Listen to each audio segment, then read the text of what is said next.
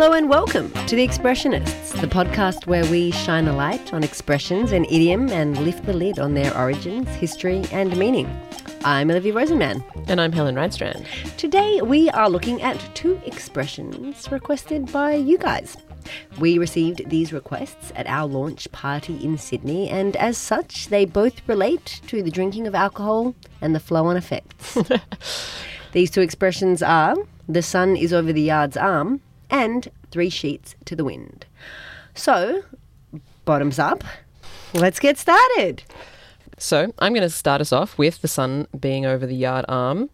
Do you know if the sun is over the yard arm yet? I mean, I couldn't say for sure, but I, I have a hunch it is. We're having a beer. Yes, so you'd be hoping so. Yes, I hope so. Otherwise, we would be. Be improper It would, it would be improper. Mm-hmm. Your response suggests that you have an idea of what it does mean. Uh, so, one succinct Urban Dictionary definition that I quite like just explains it as pirate talk for it's time to drink alcohol. And the Oxford English Dictionary confirms this. When the sun is over the yard arm equals the time of day when it is permissible to begin drinking. It's the same when the sun is over the foreyard, which is another variation. So, pirates, it's something relating to the sea. It's a nautical idiom, you might say. hmm Yes. I think you even might say that it is a phrase that's idiomatic, as in an expression that's natural to a native speaker, in this case of sailing jargon, uh, because it means something quite literal in context, but taken out of context, it's sort of baffling, though, I think. Yes, what is a yard's arm? A yard arm. Well, I'll come to that in Okay. time. So people often assume that the sun is over the yard arm at about five or six o'clock or something similar, which, you know, is why we're having a beer now. Uh, I, but can, I can confirm it is after five o'clock. it is after five o'clock. We did wait. Yes, we're drinking at a very appropriate time, everyone, don't worry. Uh, but actually, it's about 11 a.m. We could have started way earlier. Ah, great! We've been waiting all this time. For um, what? So, and this is when sailors in the British Royal Navy would receive their rum ration for each day. Uh, also called a tot, which is one eighth of an imperial pint. So that's about 70 mils. Um, note that in Australia, a shot of spirits is 30 mils. And I'm quite intrigued to discover in the UK, it's 25 or 35 mils. Maybe you can get a big one, I suppose. In the US, it's 44 mils of spirits. That's probably related to some weird empirical It measurement. It totally is. Um, and in Japan, it's 60 mils. Ah, they like to have a good time. Yeah, I guess so. Uh, but the British Royal Navy would receive rum that was 95.5 proof, that is about 54% alcohol by volume. That's pretty strong. That's stronger than your regular rum. I mean, in Australia, a spirit is usually 40 ish. 44 sometimes, yeah. Yeah, so I think that's what's known as Navy strength uh, spirit. Uh, senior ratings, that's officers and above, would get theirs neat. They could have it straight. Uh, but if you were a more junior sailor and you were paid less, then yours was diluted in two parts water to make three eighths of an imperial pint, so 210 mils of grog. Grog. That's what grog is. In Australia, of course, it's also just any booze. That you Any, any drink. booze Yeah. and every booze. Any and every. That's right. You can be on the grog. Might get it at a grog shop. That's right. So it first appears in writing in 1899. Uh, Rudyard Kipling puts it in his book From Sea to Sea. And the sentence is kind of good. Uh, the American does not drink at meals as a sensible man should. Also, he has no decent notions about the sun being over the yardarm or below the horizon. So he might say that those Americans are a little bit loose. Bit loose, that's right. Loose cannons, even? Loose cannons. They just drink any old time. They don't eat when they drink. Maybe they have the kind of eating is cheating approach. What is the eating is cheating approach? If you eat when you're drinking, then you've never heard that that phrase. If you eat when you're drinking, then you, you don't get drunk as fast. So what? Yeah, so I suppose in like a drinking competition or something. Oh, I you know? see. The usage of uh, sun over the foreyard version is a bit earlier, 1844. It comes up. So, all very interesting. Uh, actually, there's even an older phrase which I'll call related to this one. Uh, you can be ducked from the yard arm, uh, so meaning to hang or duck slash dunk, I would call it, a person from the end of the yard. So that's the horizontal bit of the ship Right. as a punishment. It's recorded in 1589 in a book called The Principal Navigations, Voyages and Discoveries of the English Nation by a Richard Hakluyt. I don't know if I'm saying that right. H A K L U Y T. Sounds like a Dutch name. Does, doesn't it? Uh, he quotes someone saying, for pickery, ducked at the yard's arm, and so discharged. So that's nice. It's all in ye olde English. And I also quite like this one from someone called J. Taylor uh, from 1627. Quote, they are ducked from the yard arm of state into the deep sea of disgrace. Oh, I like that because it's a little bit metaphorical. It is indeed. So, what exactly is a yard's arm? Yep, great question. Um, it makes a big difference to actually understand what this is. So I tell you what, I learned a lot about sailing ships in researching for this episode. I don't know about you. I did too. What a coincidence.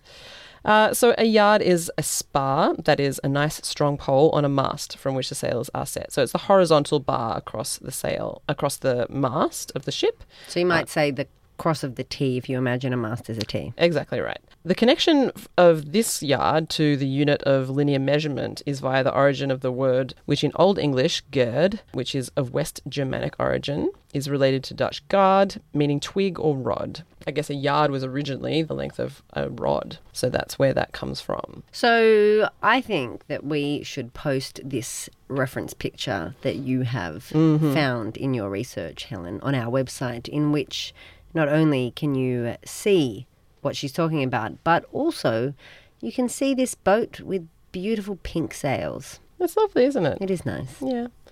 Okay, this makes sense. The sun is going to be traveling over the boat. That is going to cast a shadow.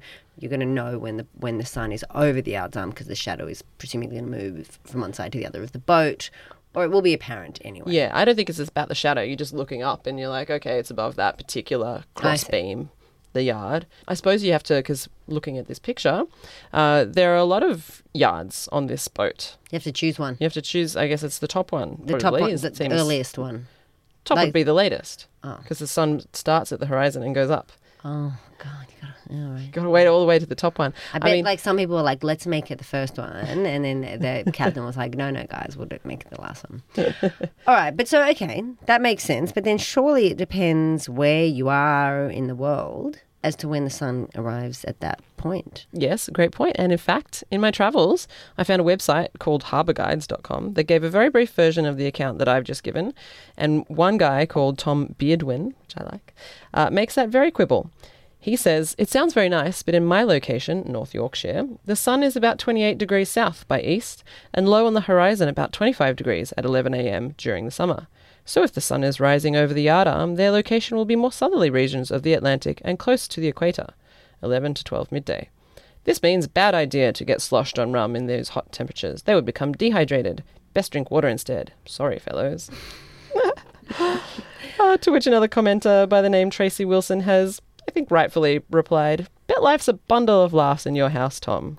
It's also just funny because he thinks that some of those men listening, they're all dead. They're, They're all pretty dead. dead, yeah. Mm. No, it's too late for Tom late. to give them these wise words of advice. Didn't stop him trying. No, yes, that's the charming and petty world of internet discussion. Uh, so you've not come across this one much, have you, Uh, I'm almost willing to say never before until it was recommended by our listeners. Indeed. Um, yeah, I think really I've only heard my parents, maybe other Anglo Aussies of their generation or older, saying it. Let's bring it back, I say.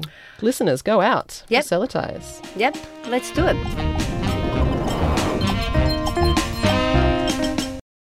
So, Helen, I wonder if a little while after the sun went over the yards arm, these same seamen that you mentioned, I wonder if their ships ended up sailing with three sheets to the wind. That doesn't sound good. No, not good. It's not good. and here's why. So, in fact, the sheet is a rope or a line that was used to control a sail. What? Hang on. So it's not the sail itself. It's not the sail itself, it's the sheet or line that is attached to sort of the bottom corner, the trim, sometimes called, uh, of the sail that you use to control the sail, the direction, the tightness, uh, and of course, then the way in which the boat moves, because it all relates to the sail. So, once again, we're getting deeply involved in the anatomy of a boat here, but we'll post pictures in the show notes.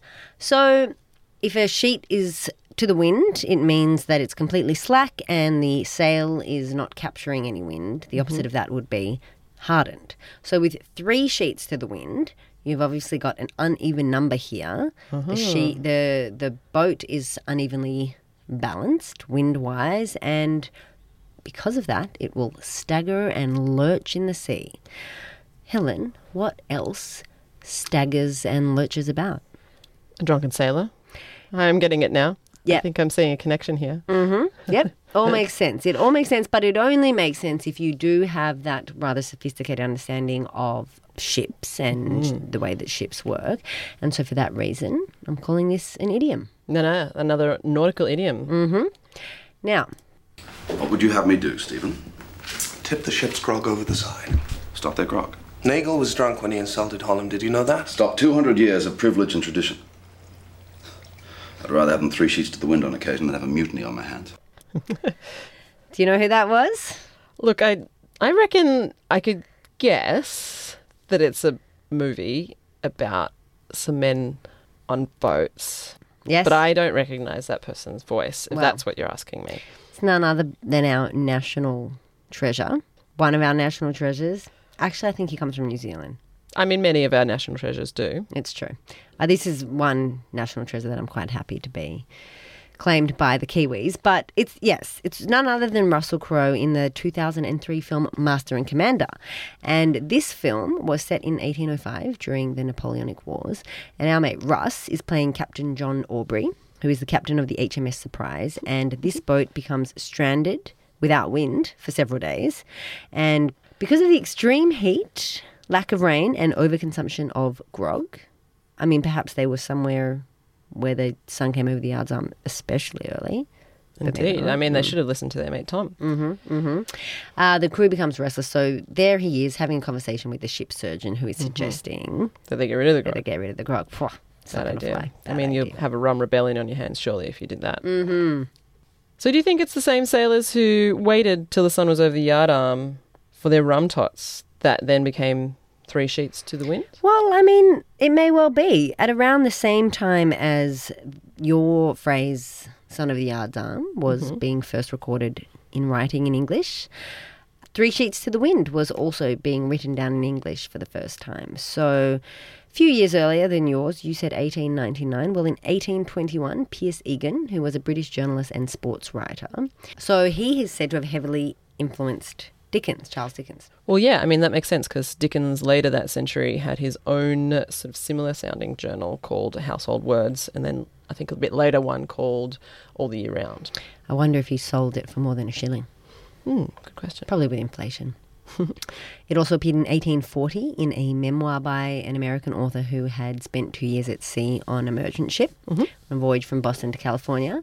And later in 1883, it appears in Robert Louis Stevenson's Treasure Island. Brilliant. So, is it always three sheets? So, yes and no.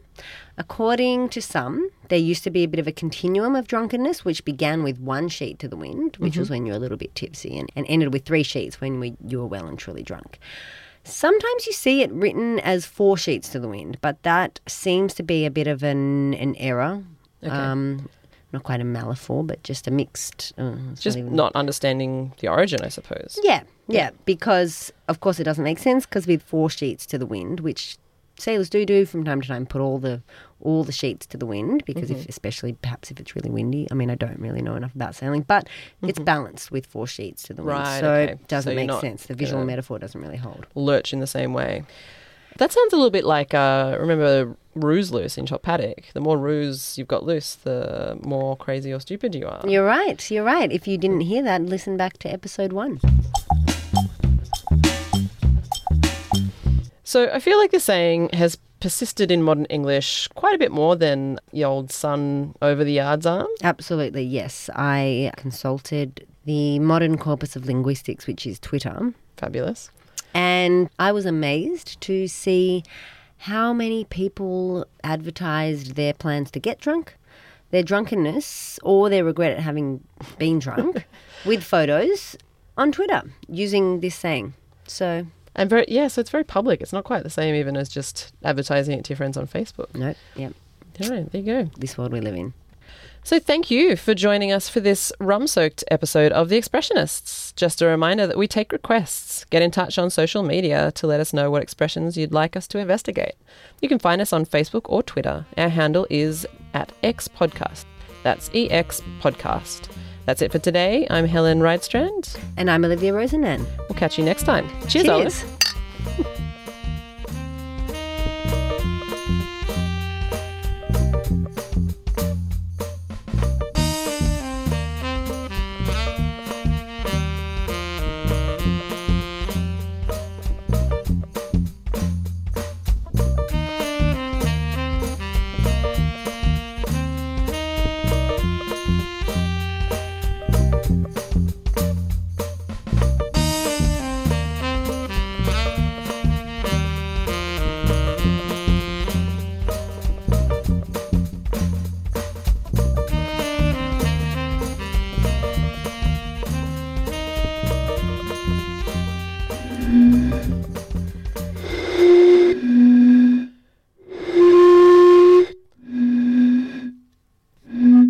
obvious that I've drunk more of my beer than you.